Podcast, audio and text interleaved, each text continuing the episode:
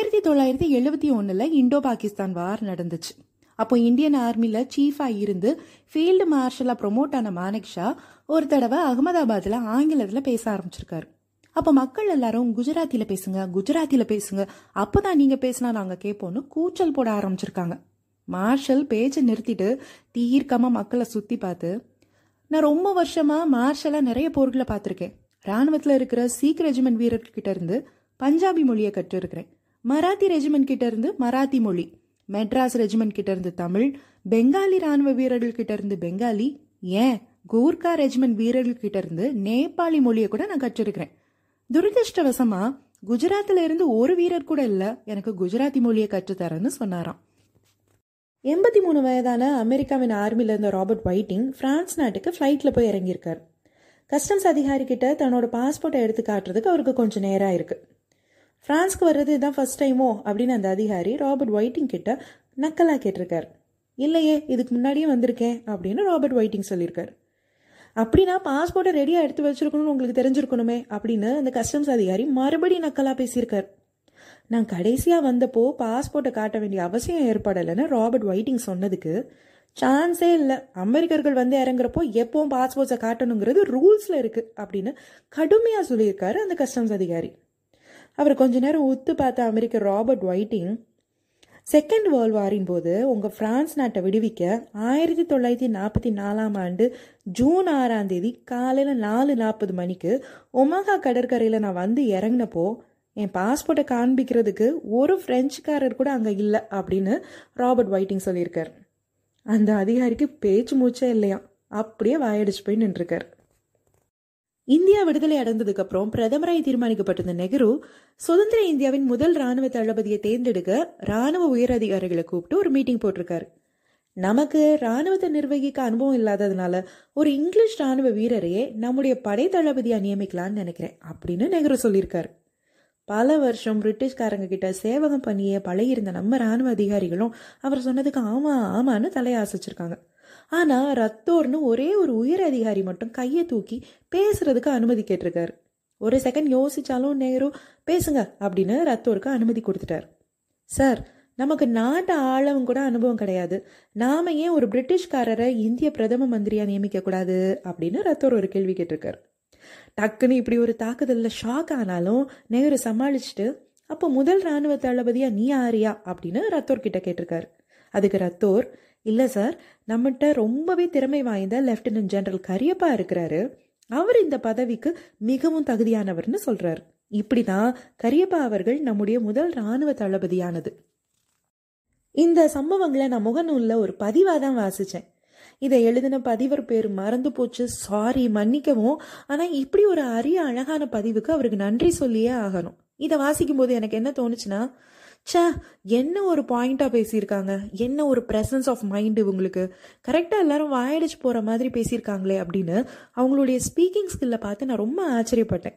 இந்த பேச்சு திறன் அப்படிங்கிறது பல சாஃப்ட் ஸ்கில்ஸில் ரொம்பவே முக்கியமான ஒன்று நம்மளோட ரெசியூமேல கூட இந்த சாஃப்ட் ஸ்கில் என்ன பண்ணுற நான் டெக்னிக்கல் ஸ்கில்ஸில் ஒரு அஞ்சு ஆறையாவது நம்ம மென்ஷன் பண்ணியிருக்கணும். அதில் communication skill compromising critical thinking நெகோஷியேஷன்னு பாதி நம்ம பேச்சு திறமையை சார்ந்து தான் இருக்கும்.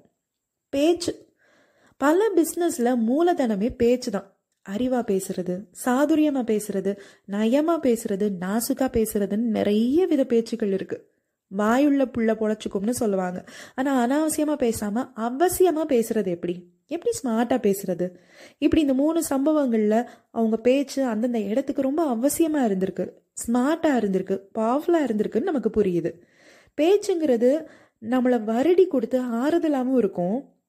கல் அடிக்கிறத விட வலியவும் கொடுக்கும். அதான் சொல்லுவாங்கல்ல கல்லடி பட்டாலும் தாங்கிடலாம் சொல்லடி பட்டா தாங்க முடியாதுன்னு. அப்படி இந்த பேச்சுங்கிறது ரெண்டு எக்ஸ்ட்ரீம்லேயும் இருக்கும். புத்தரோட டீச்சிங்ஸில் அவர் சொல்லியிருப்பார். பேச்சு எப்படி இருக்கக்கூடாதுன்னா அதில் பொய் இருக்கக்கூடாது வார்த்தைகள் ரூடாக இருக்கக்கூடாது ஒருத்தங்களோட இன்னொருத்தங்களுடைய ரிலேஷன்ஷிப் கெடுற மாதிரியான பேச்சு அது இருக்கக்கூடாதுன்னு.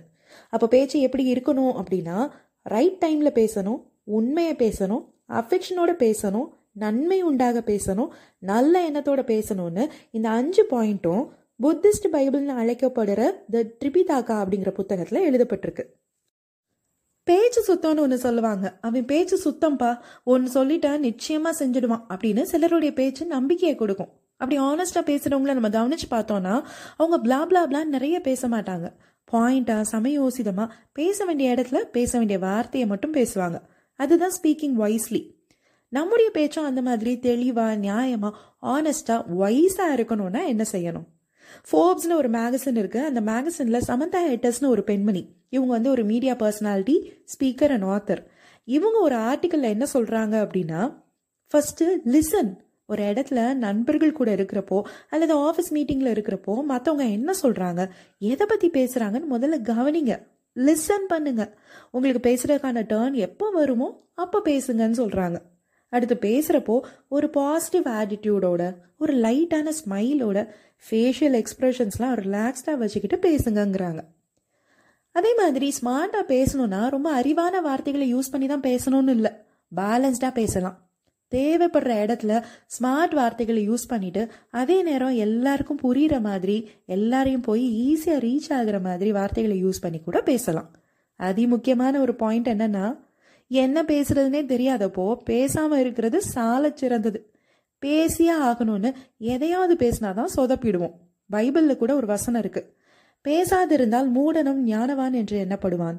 தன் உதடுகளை மூடுகிறவன் புத்திமான் என்று எண்ணப்படுவான் அப்படின்னு எழுதப்பட்டிருக்கு. வளவளன்னு மனசுல தோன்றதெல்லாம் பேசி கொட்டுறத இங்கிலீஷ்ல வேர்பல் டைரியான்னு சொல்லுவாங்க. கண்டினியூஸா பேசிக்கிட்டே இருந்தா அப்புறம் நம்ம கூட பேசுறதே பீப்புள் அவாய்ட் பண்ண ஆரம்பிச்சிருவாங்க. வேர்பல் டைரியாங்கிறது நம்மளை ஸ்மார்ட்டாக காட்டவே காட்டாது. ஸோ தேவைப்படுறப்ப மட்டும் பேசிட்டு அமைதியாக இருக்கிறது நல்லது. அடுத்து சமந்தா ஐட்டஸ் என்ன சொல்கிறாங்கன்னா ரீட் புக்ஸ் புத்தகங்கள் மேகசின் நியூஸ் பேப்பர்னு பிரிண்ட் மீடியாவை நிறைய வாசிக்கிறவங்க ஸ்மார்ட்டாக இருப்பாங்க. ஸோ நீங்களும் ஸ்மார்ட்டாக பேசணும் வாய்ஸாக பேசணும் அப்படின்னா நிறைய புத்தகங்களை படிங்கங்கிறாங்க. சயின்ஸ் ஆஃப் பீப்புள்னு ஒரு ரிசர்ச் ஆர்கனைசேஷன் இருக்குது இதில் ஆயிரத்துக்கும் மேற்பட்ட டெட் டாக்ஸை ஆராய்ச்சி பண்ணியிருக்காங்க.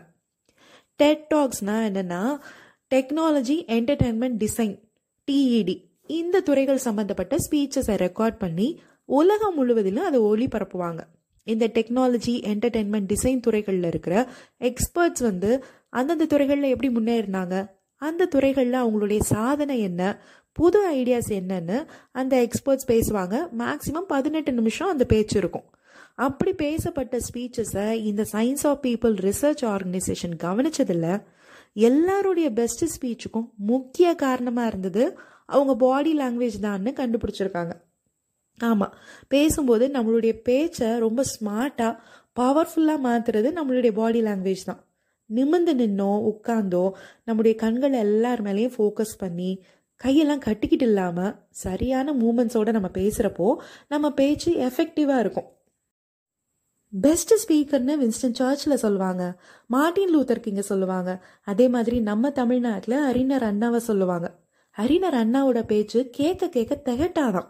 ஏதோ ஒரு புத்தகத்தில் நான் வாசித்தது இப்போ கூட எனக்கு ஞாபகத்தில் இருக்குது அறிஞர் அண்ணா பேசும்போது அவருடைய நாக்கில் வார்த்தைகள் எல்லாம் ஒன்றுக்கு ஒன்று சண்டை போடுமா. என்னைய சொல்லுங்க என்னைய சொல்லுங்கன்னு முந்தி கொண்டு வருமா. அப்படி அறிஞர் அண்ணாவோட வாயிலிருந்து வெளிப்படுற பேச்சு அவ்வளவு இனிமையாக இருக்குமா. நம்முடைய பேச்சும் கூட அதே மாதிரி இனிமையா புத்திசாலித்தனமா சமயோசிதமா யாரையும் துன்புறுத்தாத பேச்சா இருக்கட்டும்.